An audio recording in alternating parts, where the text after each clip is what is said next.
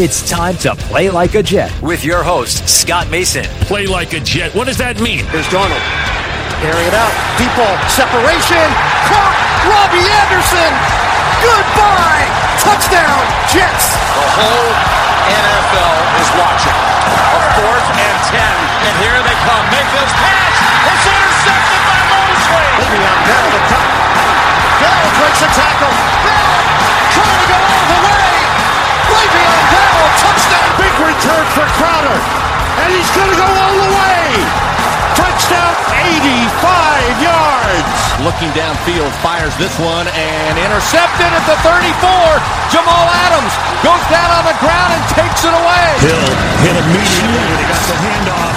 You know and that's the QAnator. Oh my gosh. Listen, thank you. From the Vivid Seats Studios, where, by the way, you can get up to a hundred bucks on your first ticket purchase after you download the Vivid Seats mobile app and use the promo code OVERTIME. This is Play Like a Jet. My name is Scott Mason. You can follow me on Twitter at Play Like a Jet One. And I am joined to break down all the latest craziness around the league, but most importantly, the roster decisions of the New York Jets as they settle on their first draft of their 53 man roster by the owner, the operator, the lead reporter, the whole shebang over at jetsinsider.com. And of course, above all of that, a very big deal, Mr. Chris Nimbley. So, Chris, let's start with the blockbuster trades, two of them today.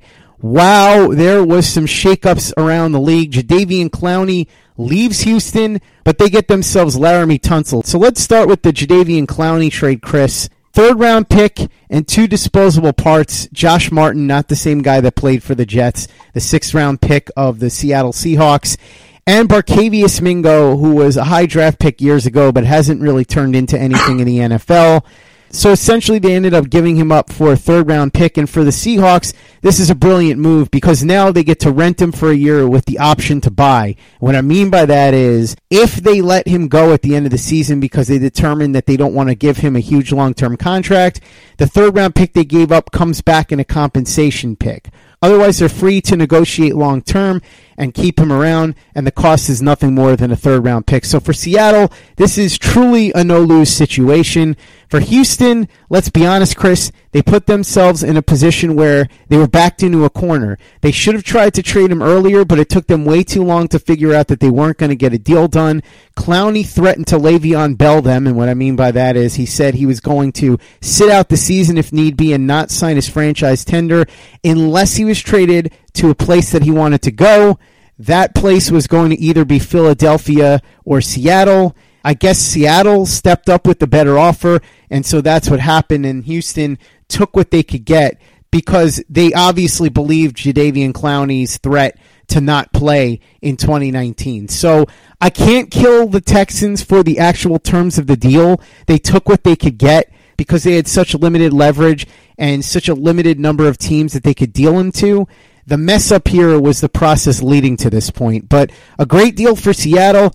And as we later found out, this third round pick would help replenish some assets that Houston was going to need. Yeah, it's just it's it's super weird because of the following trade that we're going to end up talking about next. Makes you think about how the Texans are in win now mode. But if you're in win now mode and you have over fifty million dollars in salary cap presently, why are you also trading away Jadeveon Clowney? Um, and from everything I heard and I've seen reported, and Jadeveon Clowney was ready to report until he heard news of him be, uh, being shopped. And that's when he was like, well, I'm only going to sign if you trade me to certain places. So if, if you're to make a big win now move like uh, the trade that we'll talk about next, seems weird to ship Clowney out, but especially when all you're getting is really a third round pick and two guys. Uh, but for Seattle, this is big because he's a perfect sit, uh, fit in Seattle in that defense. This is going to uh, really help them. That's a huge win for them. And again, to just get give up what little they gave up, and like you said, they get to rent him for the year on a relatively cheap deal. And at worst case scenario, he plays this year, he goes sign somewhere else, and they most likely get that third round uh, pick back in a comp pick. So this this is a win all around for Seattle. It's a little confusing for the Texans because you're in win now mode. Why would you get just get rid of a player like that, but it's what they did. So uh, I, I, guess at least they can uh, be enjoy having that third round pick to uh, replenish their draft picks because they are running out of them at this rate. By the time this podcast is finished, we might have learned that they don't have another draft pick for the next seven years because it seems like more and more uh, picks keep being included uh, uh, with every uh, report about the details here. I guess he just felt like after he heard the trade rumors, he didn't feel welcome anymore. Almost like Jay Cutler, after the rumors emerged that the Broncos had been pursuing Matt Cassel, he decided right then and there he no longer wanted to be a Bronco. He didn't feel welcome and decided that he wanted to be traded. So I suppose it's kind of similar in that regard. But now Jadeveon Clowney moves on, but the Texans were able to fill their biggest weakness, and boy, did they fill it. They went out and they got one of the best young tackles in the NFL, Laremy Tunsil. There were all kinds of rumors that there was some sort of deal going on. And Chris, I know you have sources that talk to you about this and what actually happened behind the scenes with the Texans and the Dolphins. But now Tunsil and Kenny Stills head to Houston. Apparently, Houston was looking for a third receiver to go with Fuller and Hopkins. Now they get it, and obviously Tunsil is the guy they desperately needed because that offensive line was their Achilles heel. They were going to get Deshaun Watson killed, and now they add not just an upgrade at left tackle, but the upgrade because you could make the case that Laremy Tunsil is one of the top two or three left tackles in the league, especially if you're talking about guys that you want over the long haul. Because you talk about, say, somebody like Trent Williams, who's in his early 30s, you don't know how many more years he's got left. Laremy Tunsil is 25, so this is a huge move for Houston. And I think that a lot of what happened here too is that they looked around and saw that Andrew Luck retired and realized this is their big chance because that division is relatively weak, especially now with Luck gone. They might be able to get themselves a one or a two seed. And at that point, they put themselves in the driver's seat and give themselves a real chance at a Super Bowl. So they figured they better go ahead and make a move like this. But the thing about it is, this is a move that wasn't just made for this year. This was a move that was made because they're looking at having the Laremy Tunsil, Deshaun Watson combination in place for the next decade. And I got to be honest, from what I looked at, and it sounds like it was two first rounders and a second, I still would have done it every single time because when you're able to get a guy who's that good at a position that's that important and he's that young, you go ahead and you make that move every single time, especially if you have what you believe to be a franchise quarterback. So a very steep price and we may find out that it ends up being six first rounders, Chris, because they said details are still coming in as we record this. But as of now, it's two firsts and a second for Stills and Tunsil, and that's a price I personally would have been willing to pay if I was making the decisions in Houston. All right, so I'm going to start here, and I'm going to tell everyone listening to take a mental note right here and apply it to when we start talking about Jachai Polite later. Uh, because I was talking about Jachai Polite earlier, and people were coming at me, was arguing all types of stuff I wasn't saying. Um, and with with this trade right now, the Texans it, it, right now today, yes, the Texans should make that trade. I'm all for the Texans making that trade.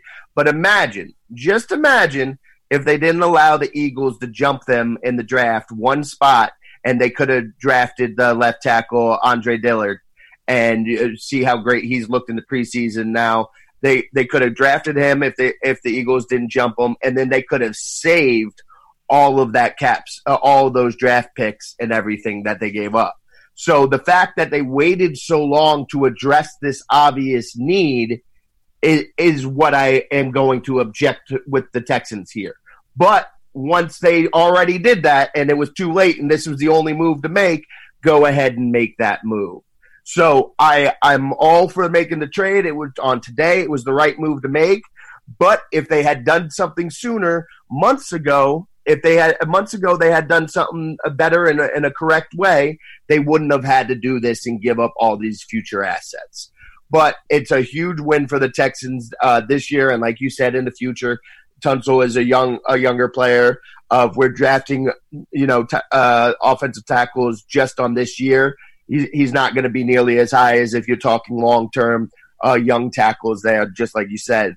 Um, Miami, it's always a risk when you deal a player like Tunsil for draft picks because now those draft picks got to hit. they they got three top quality draft picks out of this deal that we know of right now. Could be more, like we keep joking about, but they got three of them there. Now you got to hit on those, and still, even if you hit on them, there's a, a, a decent possibility that they don't equal up to as valuable a player as Laremy Tunsil. So uh, obviously, the fish tank is on in full force right now. Uh, the Texans bolstered their roster. Huge help for Deshaun Watson, their running game, and uh, Kenny Stills is a really nice piece to add with Desha- uh, with Hopkins and with Will Fuller. Uh, he's a, a, really good fit there. I, I like that. This is, has to make them the heavy favorites to win the division, most likely. Good move, what they had to be done, but if they did something different just a couple months ago, they could have avoided giving up all these draft picks. Hey guys, as we get older, there are things that unfortunately we're just not going to be able to control. One of them, sad to say, is hair loss. In fact, two out of three men will experience some form of male pattern baldness by the age of 35. It can be a little depressing until you remember that Keeps exists. What's Keeps? Simple. They're a company that offers proven treatments that can combat the symptoms of hair loss. You don't have to make an appointment or go to the doctor, not with Keeps. You visit a doctor online and have your medication delivered right to you. They're up to 90% effective at reducing and stopping future hair loss. In fact, lots of guys even experience hair regrowth with the treatment. Log on to keeps.com and click to get started. Choose the plan that fits you or let Keeps doctors decide. Sound good? I got a special offer for you. Go to keeps.com slash overtime and receive your first month of treatment free. That's K-E-E-P-S dot com slash overtime. And take advantage of this incredible offer today. Play like a Jet. Play like a Jet with your host, Scott Mason. Laremy Tunsil is a guy that I honestly don't think people realize how good he is. If you go and you watch his tape, and I recommend doing this. You can go and watch Travis Wingfield has broken a lot of it down. You can go to lockedondolphins.com. You can follow Travis on Twitter at Wingfield NFL. But Laremy Tunsil dominated pretty much everybody he went up against last year.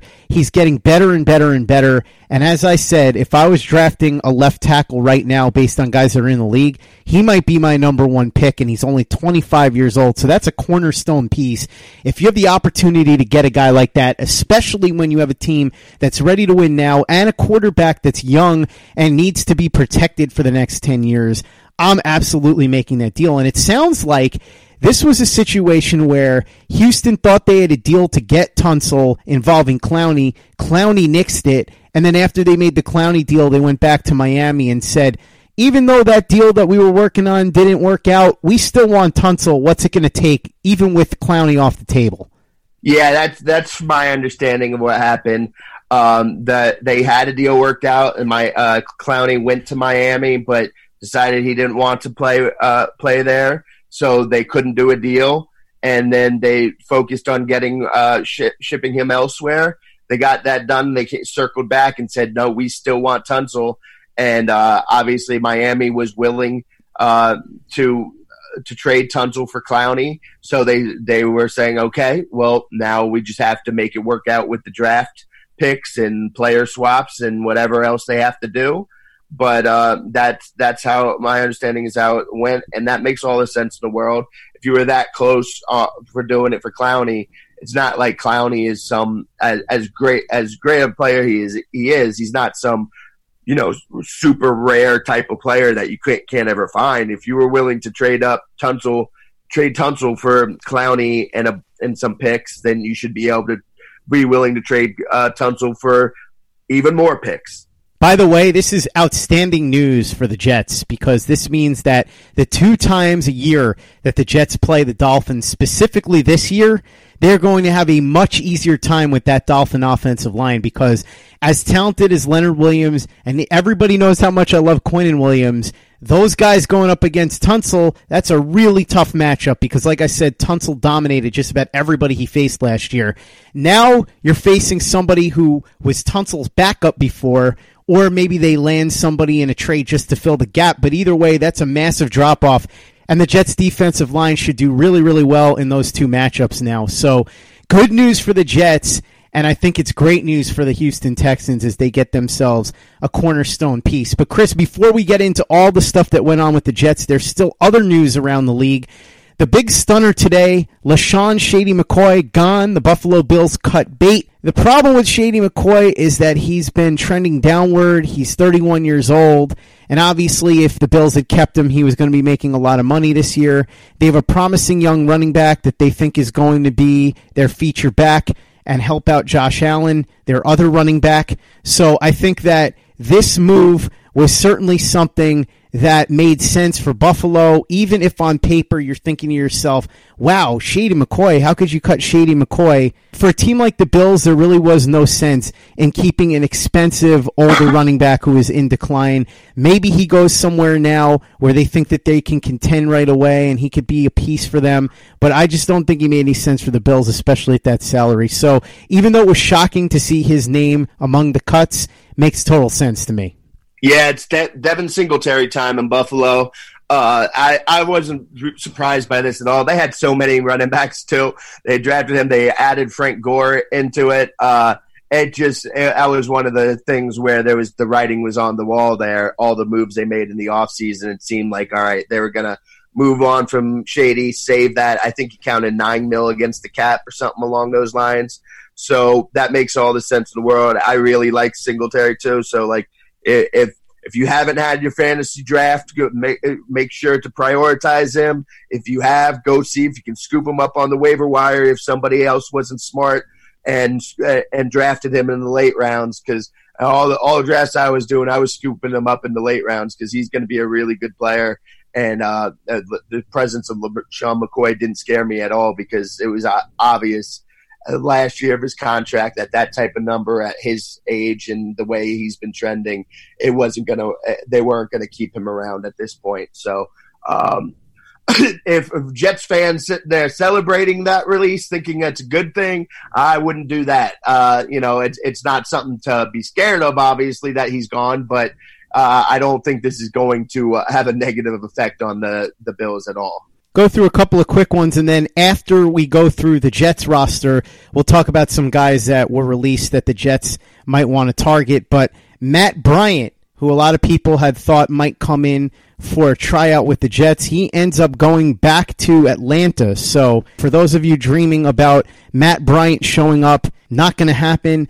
Big contract extension for Myles Jack. He gets a four year, $57 million deal. So, Myles Jack and Jaylon Smith, two guys that had major injury issues that caused them to drop in the draft, guys that were thought to be top five players, they ended up recovering from the injury and getting themselves the big fat contract that everybody thought they would have earned straight out of school. So, really glad to see that. That's awesome news. You never like to see players have their financial futures jeopardized by a freak injury in college. Thankfully, this ended up only temporarily costing both of those guys. Also, Houston gets themselves Carlos Hyde. They were looking for a running back.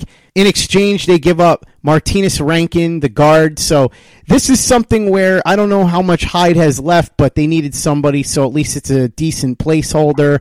Also, looks like there's significant progress on the Ezekiel Elliott front. A lot of people saying that they think that he is going to sign soon. They're making progress on talks, so that's good news if you are a Dallas Cowboys fan. And of course, if you're a fantasy football owner, it's great news because you may have Ezekiel Elliott on your team.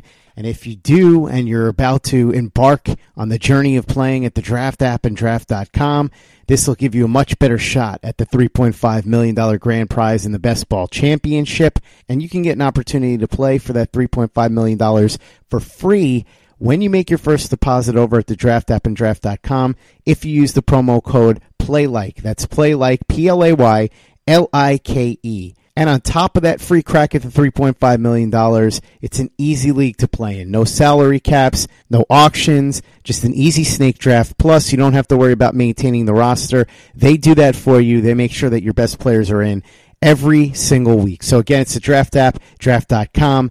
Promo code PLAYLIKE, P-L-A-Y, L-I-K-E, and you'll get yourself a free crack at that $3.5 million. But yeah, Chris, 49ers running back Jerick McKinnon, who you may recall Mike Maccagnan made a very big effort to sign last offseason. He ends up on season ending IR, so perhaps that ends up being a landing spot for Shady McCoy. Those are the big moves that don't involve releases. We'll talk about those releases after we talk about what the Jets did here, Chris. We're going to get to Jachai Polite, but first, let's talk about a trade the Jets made. They were able to unload Parry Nickerson for a conditional 2021 seventh round pick. To be fair, the way these things work, I would be extremely surprised if the Jets actually ever see that seventh round pick. But the fact that they were even able to get something conditional for Parry Nickerson, who is an older prospect that showed virtually nothing in the last season and a training camp slash preseason, it's not bad.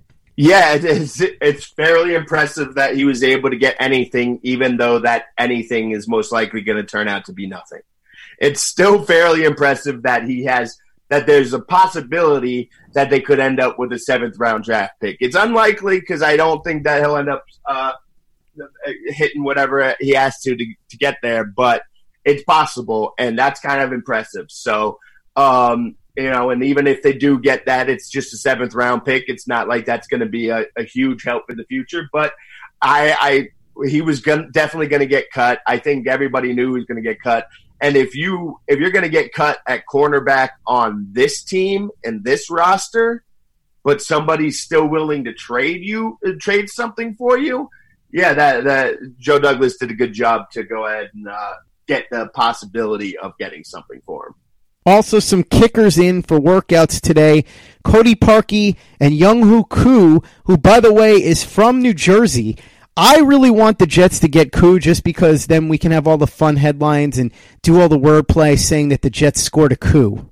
yes, that that'll be good, and uh, yeah, it's a great name. Uh, yeah, I mean, he, now I forget exactly. I remember he, was like uh, kind of like all the rage when he was with the Chargers because he was doing some trick kick stuff. I believe. I believe I have this right with him. Uh, but then he did not pan out with the Chargers at all, and that was not good. Obviously, uh, Cody Parkey of the Double Doink fame, um, that that's not good. But you you see that clearly the Jets aren't uh, completely content with Bertolet. Uh, you know, if worst case scenario they have to go with them, then they have to go with them. But clearly they're looking elsewhere. They want some uh, to try some other guys out. Now uh, we we mentioned some guys. The one's going to get got cut from the Bills, and the guy got cut from the Ravens. That they could go ahead and look at as well. But clearly, uh, Taylor Bertolet should not feel comfortable. He he has made this roster right now. The first survived the first round of cuts, but his job is still in jeopardy. By the way, Chris, just a little bit of an update. Ian Rapoport from NFL Network is reporting that the full terms of that Laremy Tunsil deal are Tunsil, Kenny Stills, and a fourth rounder to the Texans in exchange for two first rounders, a second rounder, special teamer Johnson Bademosi, and offensive lineman Julie'n Davenport. So it's not much more than what we had heard before, but still interesting. Also, Rapoport is saying that while they did not work out a long term deal with Laremy Tunsil before the deal, expect there to be one soon. He's got a little bit of leverage here now, Chris, and also I would be extremely surprised if he doesn't end up getting a record setting deal for a left tackle. Yeah, and this is one of those situations that I'm always talking about. He's he's still got a lot of time left on his deal, uh, but we know how we know he's really good right now. So don't wait wait it out to pay him.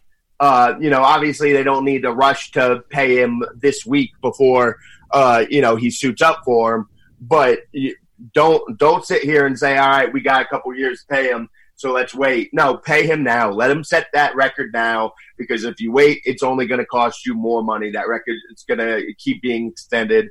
And the last couple guys setting that record were not people that you want having that record. So go ahead, sign La- Laremy Tunsil to that type of contract. Let let him uh, be rewarded and go ahead and move on from there. While sports can bring us so much joy, it can also bring us a lot of unwanted stress, and that stress can make it difficult to concentrate, relax, and get decent sleep. Sunday Scaries was launched in 2017 by two best friends and business partners, Bo Schmidt and Mike Sill. They operated a full service bar with 50 employees and were always exhausted.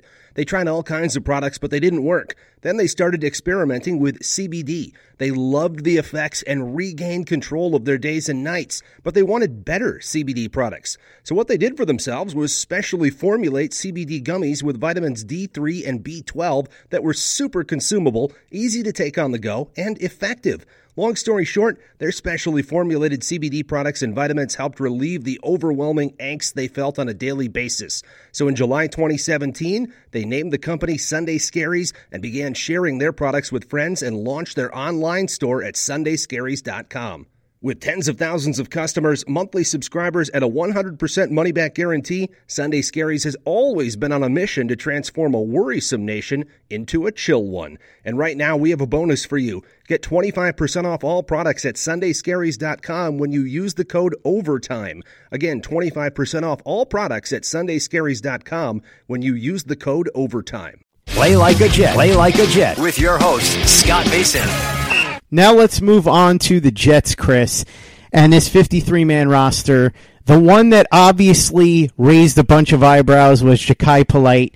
Connor Hughes had mentioned the possibility of Polite being cut, but also said he didn't necessarily expect it.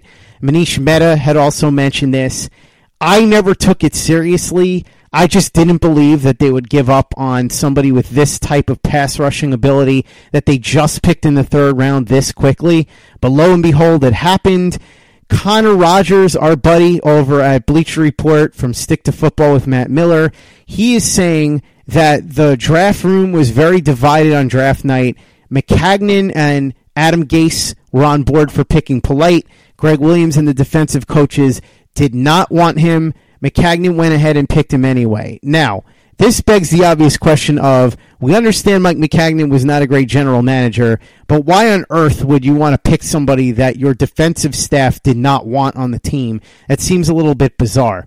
Having said that, Manish Mehta is reporting that Jachai Polite had some tardiness issues, including being late to a meeting. I understand that report, and I'm not saying Manish is mistaken by any stretch, but teams have a way of spinning these things after guys are gone to make themselves look better, so that's also possible. Now, we know that Jachai Polite struggled in camp and struggled in the preseason. However, let's remember that he was being asked to do a whole bunch of things and learn a whole bunch of things that he had never had to do before. And let's keep in mind here, Chris, that we all know how difficult it is to learn brand new things when you're coming to the NFL from college that you were never asked to do before. It's even harder to do it within such a short period of time. It sounds to me like Gregg Williams didn't want Jachai Polite and then said to himself, okay, they drafted him.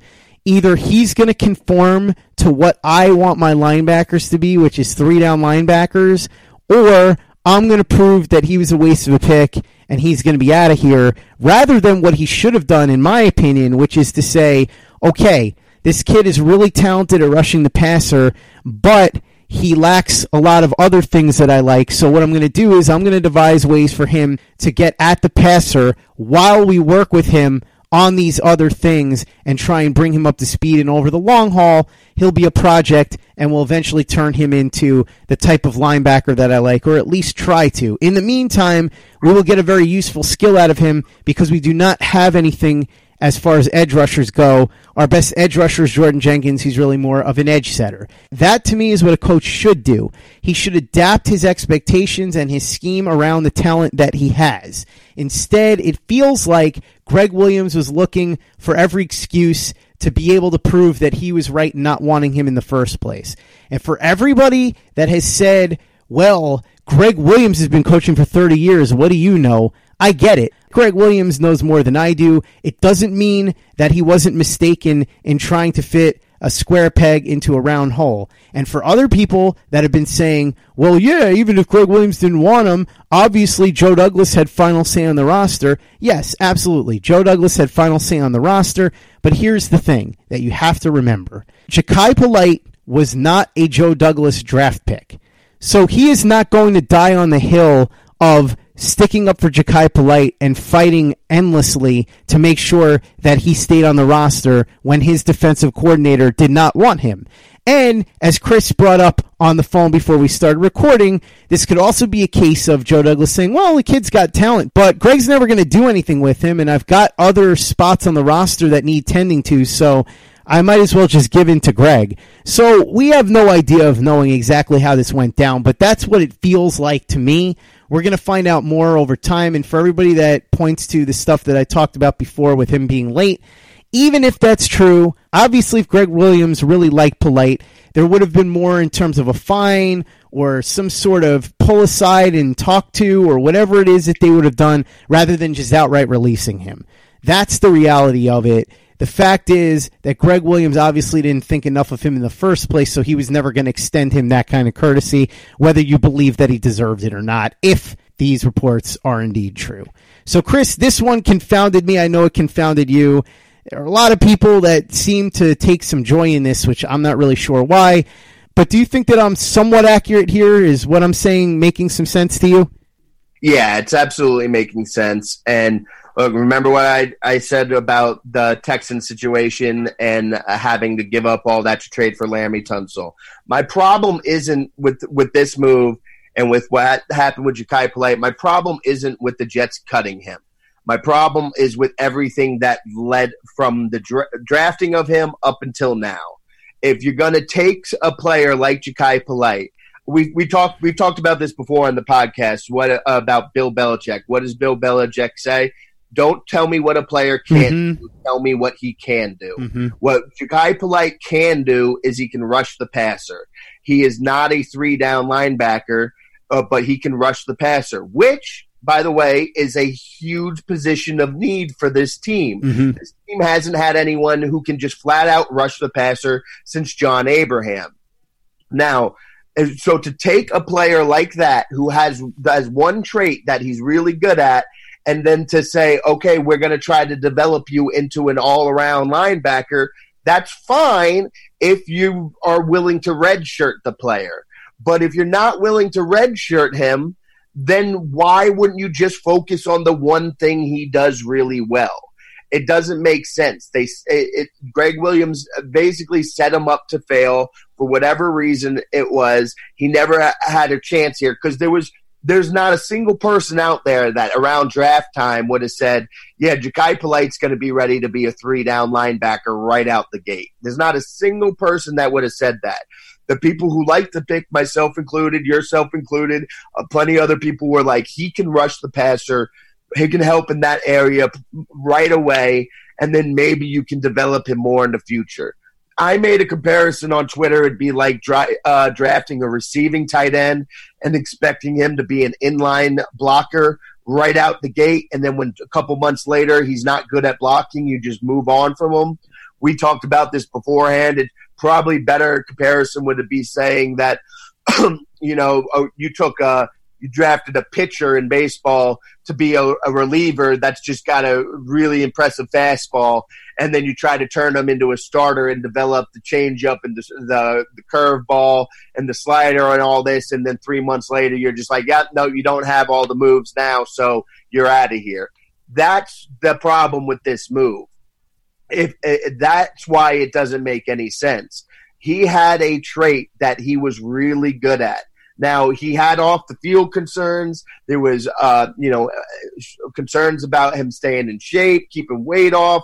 The, there's lots of other concerns. The Benish report um, it, it could play into this as well, but that still doesn't change the fact that they messed this up from the jump. I, and this isn't revisionist history because we've talked about this on the podcast. We questioned this weeks ago at a time when it was clear that that's what Gregg Williams was doing, that it didn't make sense. Now, at the time, I said, all right, well, it doesn't make sense for them to do it, but I guess that they're just going to be willing to redshirt him now. Now, they clearly weren't willing to do that, which makes it seem like they just had no use for him and didn't want to uh, give him even a chance. Because if you're focused, your coach's job is to put the position players in the po- position that'll maximize their talent and ability. That's the coach's job. Gregg Williams failed here by trying to make a pass rusher uh, into a three down linebacker. And again, it'd be one thing if you were talking about, you know, a team that had a bunch of pass rushers and you're like, we really need somebody who can set the edge and cover. Then maybe all right. But the Jets had a huge need at pass rusher. and he could have helped. Now, I'm not saying he would have been a 10 to 15 sack guy this year, but he could have helped, or at least at least if they had taken all the training camp and preseason to say, hey, pin your ear back, eh, pin your ears back, and just get after the passer. and let's say he had a full training camp of doing that and preseason of doing that, and he didn't look good. He looked lost just doing that. Then fine, cut him, move on at that point. Then I'd be all right with it.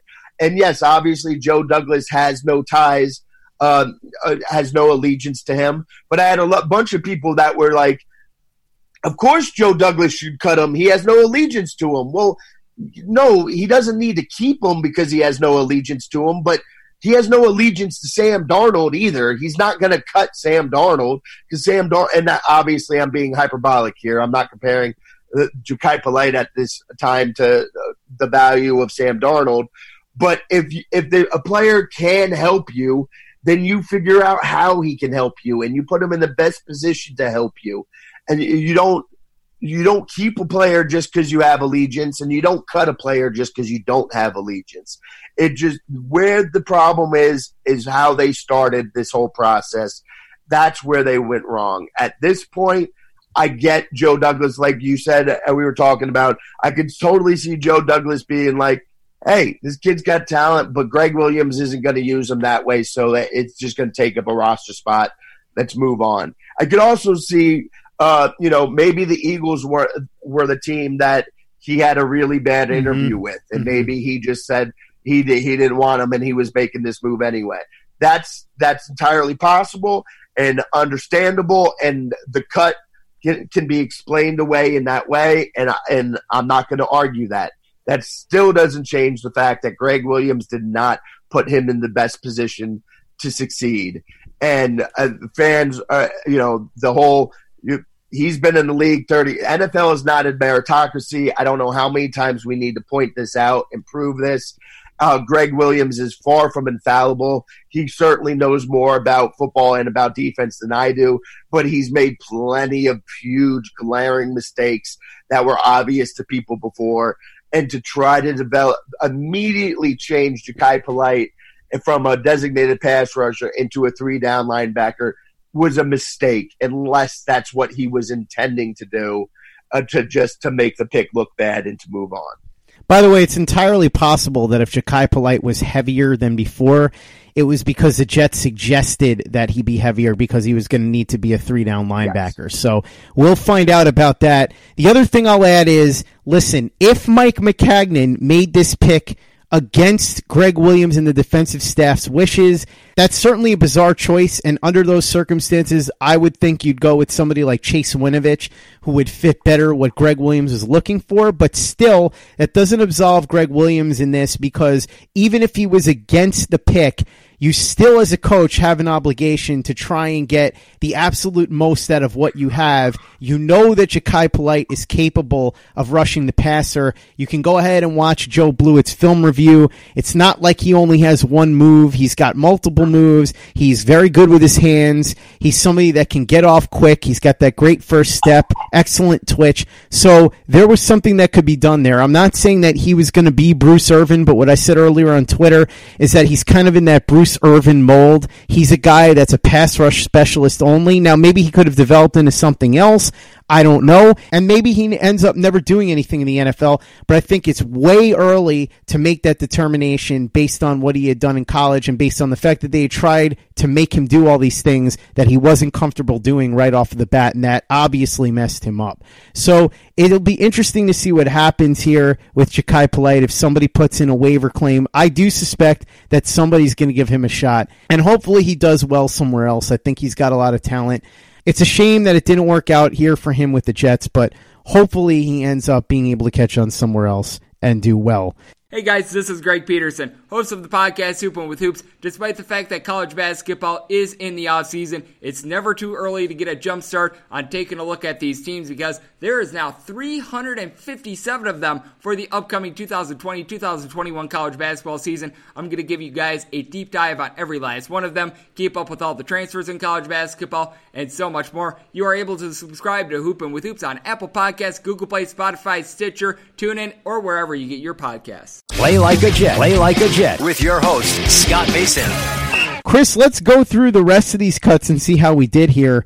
Luke Falk and Davis Webb are both gone. I suspect that Falk will end up sticking around on the practice squad, but we both called that. Valentine Holmes is gone, but he's going to end up on the practice squad because, as we talked about, the Jets get a free practice squad spot for him, so no big surprise there. Quincy Adeboyejo, who they brought in a couple of days ago, he's gone. Deontay Burnett, we both said that we thought he was a lock at one point, but in our final prediction yesterday, we both had him off the roster. He is gone, and I'm going to have to quote one of my favorite bands, Sad to See You Go, was sort of hoping that you'd stay. That's a line from Do I Want to Know by the Arctic Monkeys. If you don't know the song, go ahead and look it up. It's a great song. Also, Deontay Thompson, another wide receiver and special teamer, he's out. Speaking of special teams, Sharon Peak, he's gone. Jeff Smith is also gone. Eric Tomlinson is gone. Calvin Anderson is gone. Sorry about that, Alan Schechter. I know he's your buddy. Ryan Anderson gone. Ben Braden gone. Wyatt Miller gone. Jordan Morgan gone. Eric Smith gone, John Toth is gone, Justin Alexander is gone, Trevon Sanders, Myquan Stout, Stephone Anthony. So far, everybody I mentioned we figured was going to get cut. Here's where I start to take a little bit of a dip because I thought that James Burgess was going to stick. He gets cut. Jamie Mosley, the younger brother of CJ Mosley, he's gone. Jachai Polite, we already spoke about him. Anthony Wint is gone. Blessuan Austin is gone, but I suspect that he's going to end up on the practice squad.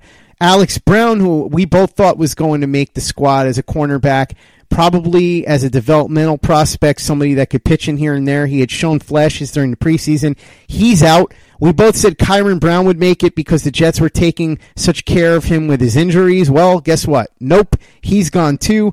Tevaughn Campbell is out. Hanging with Marcus Cooper is out, which I'm kind of surprised about given his level of experience and what he had done in the last preseason game. I don't know how to pronounce his name, so forgive me here.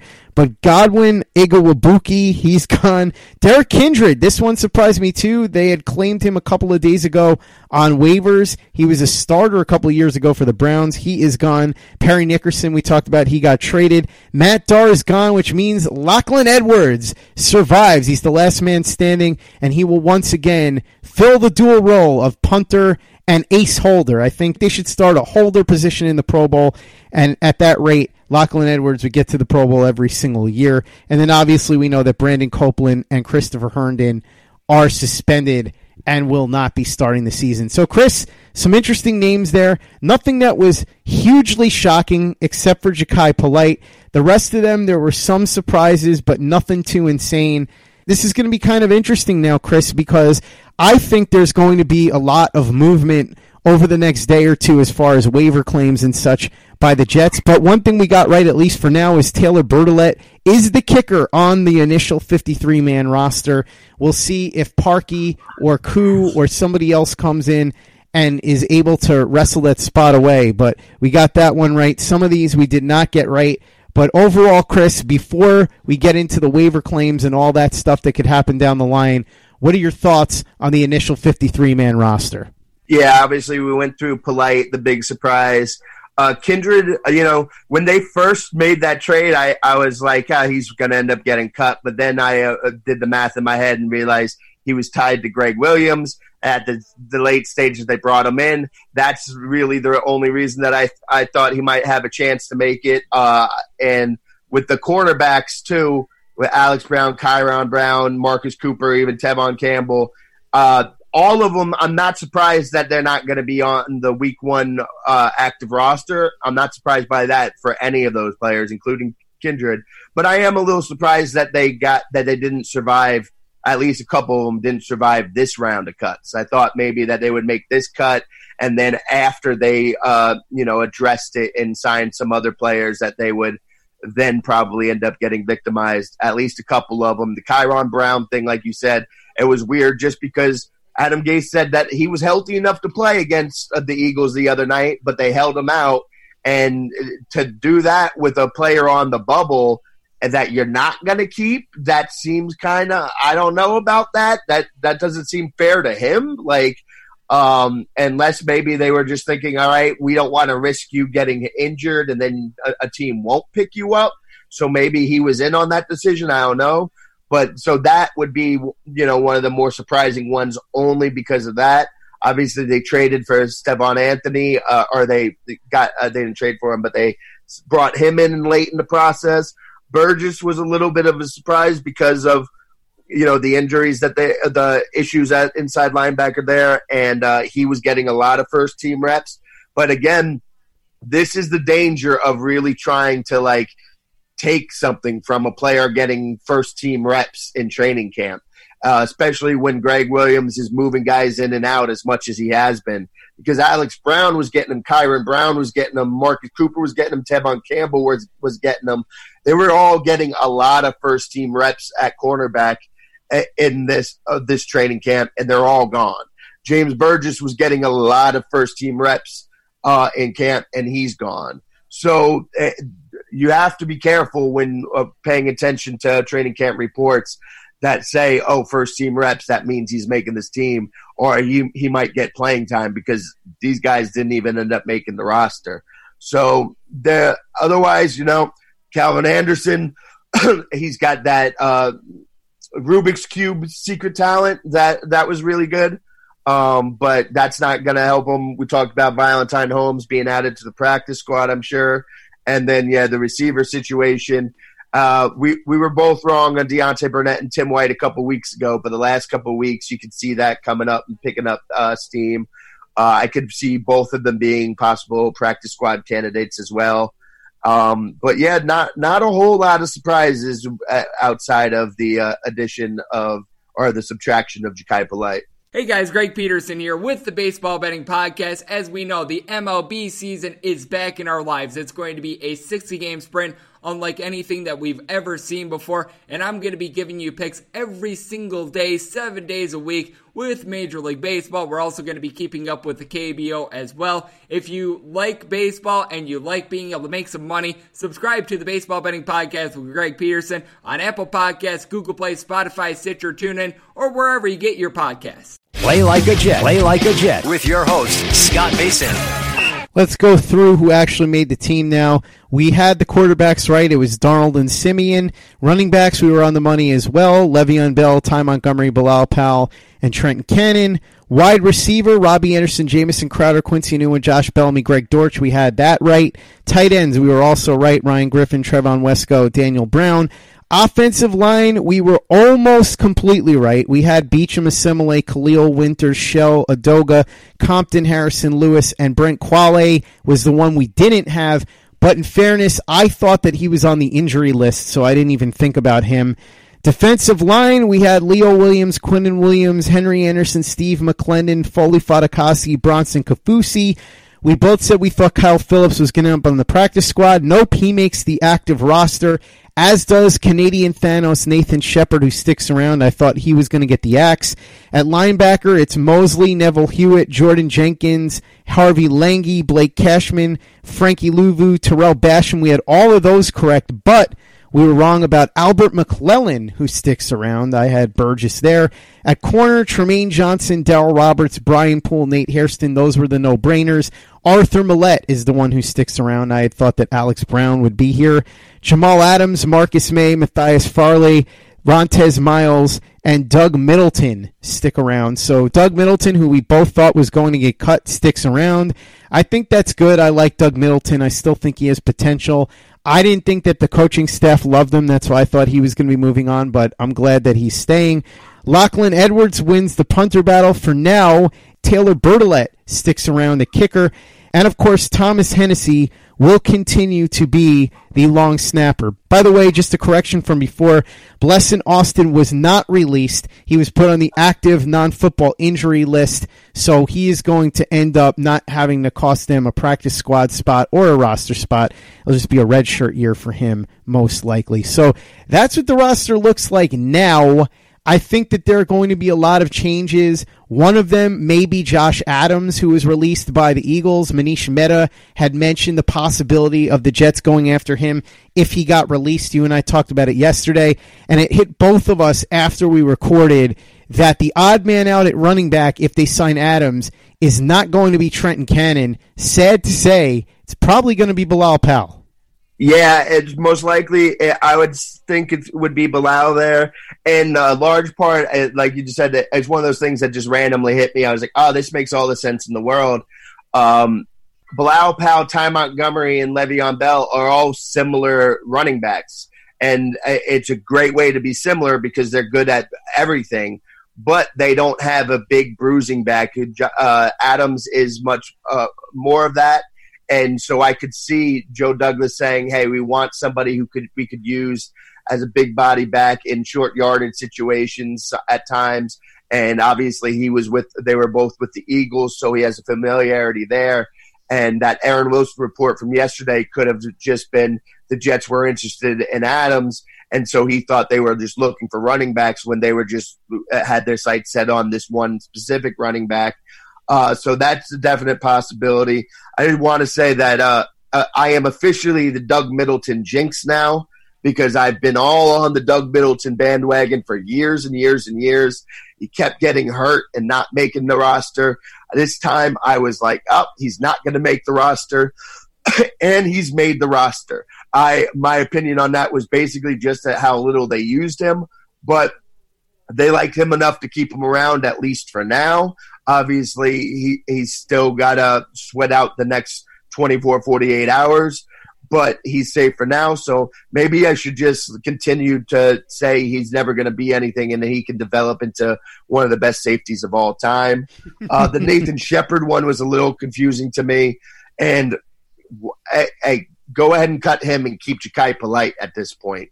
Nathan Shepherd's not seeing any playing time, even if he does stick, and I think that he'll probably be, uh, be a name that could go. The Maulet one was definitely a little bit of a surprise there.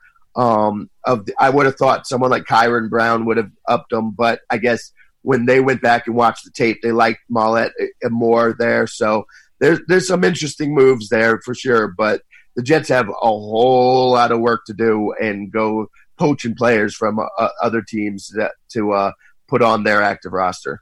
Couple of names to think about here. Josh Doctson, the wide receiver from the Washington. Redskins. Now, he's somebody that was very disappointing in Washington, former first round pick out of TCU, but there's certainly talent there. I remember specifically some plays that he made in the 2017 season when I was living in the DMV area. There was one catch in particular that he made in a game where the Redskins came from behind to win at the end against the Seattle Seahawks when Kirk Cousins threw a pass that Doctson just laid out for and made this incredible diving catch.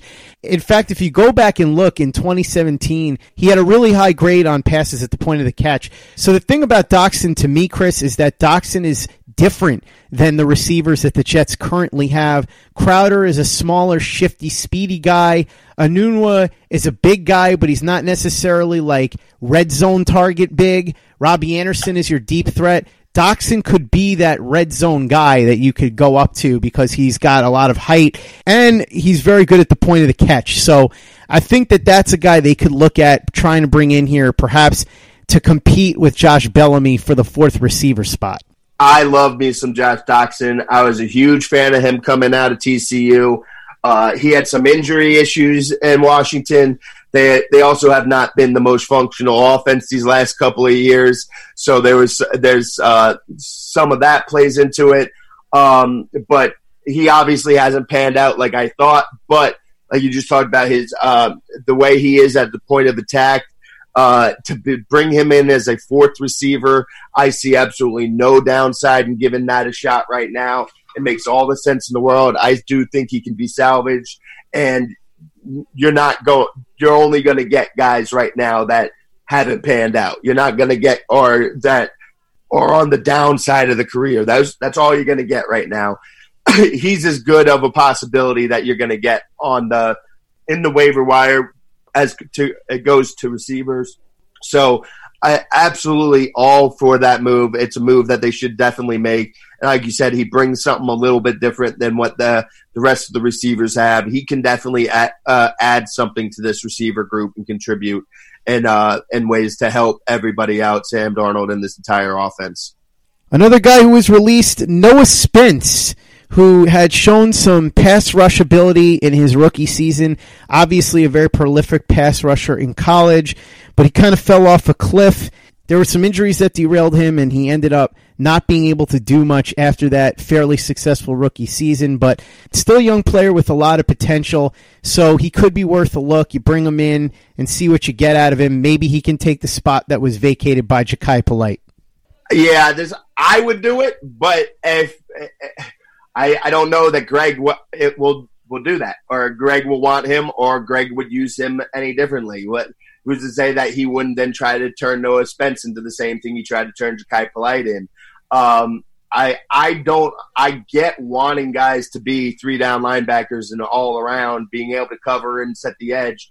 But when you need pass rush, I don't understand the problem of having pass a pass rush specialist. Again, Belichick employs lots of specialists on his teams, and it's one of the things most coaches overthink things. Belichick has at times overthought things, but most more often than not, he keeps things simple and uses players at what they're good at. And Noah Spence, uh, I was another player I loved coming out. I uh, to keep be honest, I have not watched Tampa Bay a lot these last couple years, so I was caught off guard on this because I I know he was doing good a little while uh, a year or so ago. But I was caught off guard by this, and my immediate reaction was, "Yep, bring him in."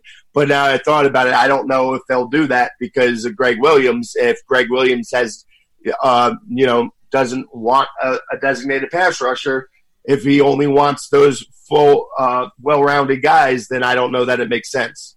Another notable cut, although I don't think this is going to have anything to do with the Jets, but Kyle Lauletta, who the Giants drafted last year after deciding not to pick Sam Darnold in the first.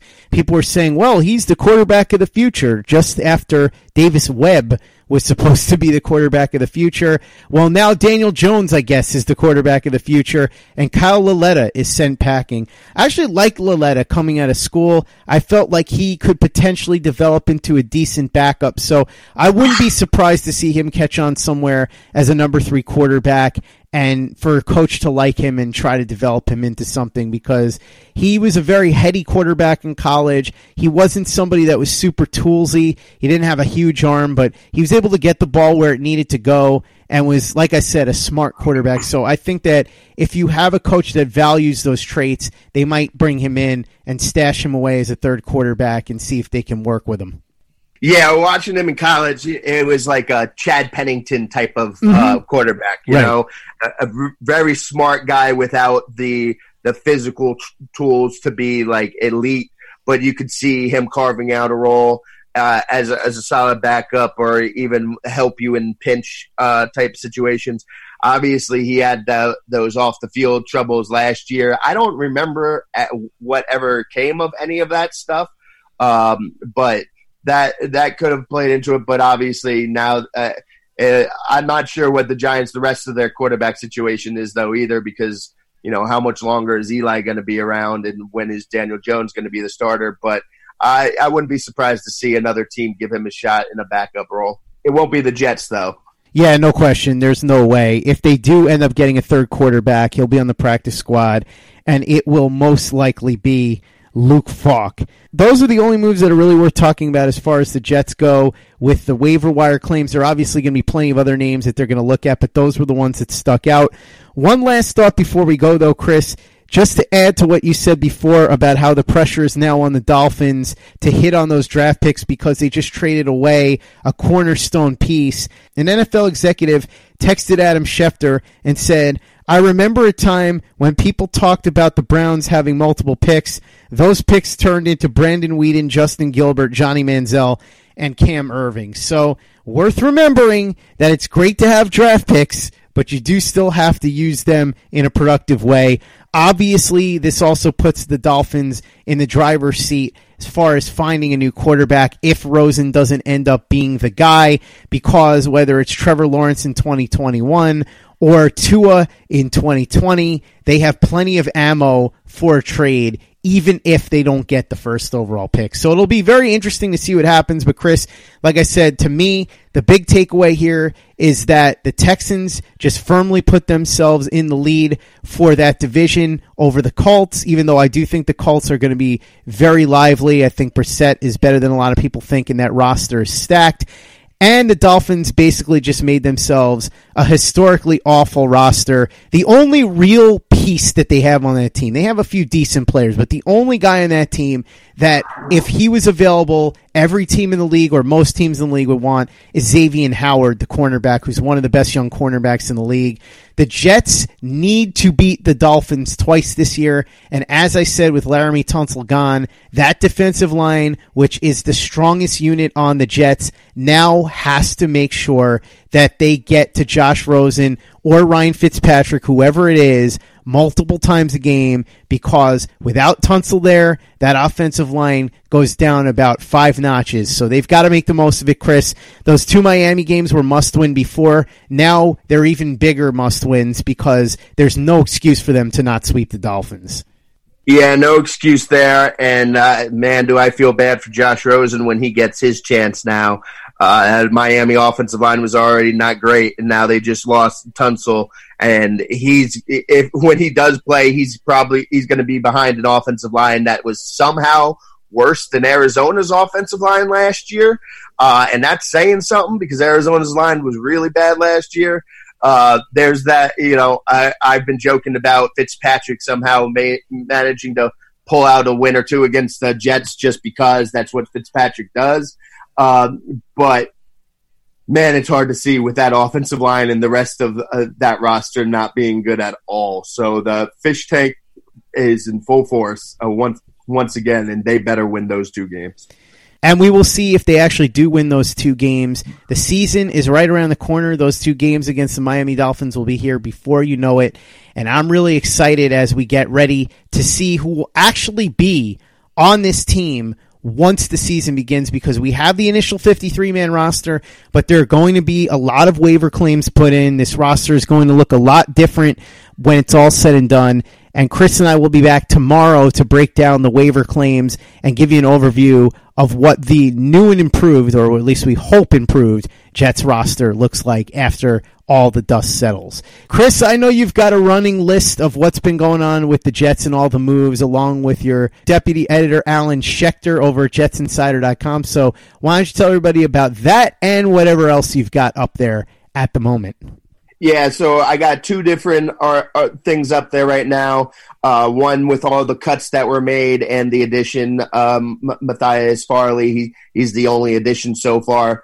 Um, and then I have uh, another article that that lays out the 53 man roster by position. I put uh, the players uh, that I think are at most risk of being cut in bold there, so you can you can see that the the Blau pals, uh, all all those things they're they're listed in bold. So I got that. Obviously tomorrow the uh, waiver wire claims and uh, who is going to what team will be announced. Once those are all announced, then I and then they can start. Uh, all the players that weren't claimed on the waiver wire can be start being added to the practice squad. Once all of that's announced, then I will go through this roster with a fine tooth uh, comb to you know really see uh, the strengths and weaknesses there, and we'll really start breaking down and analyzing this roster from there.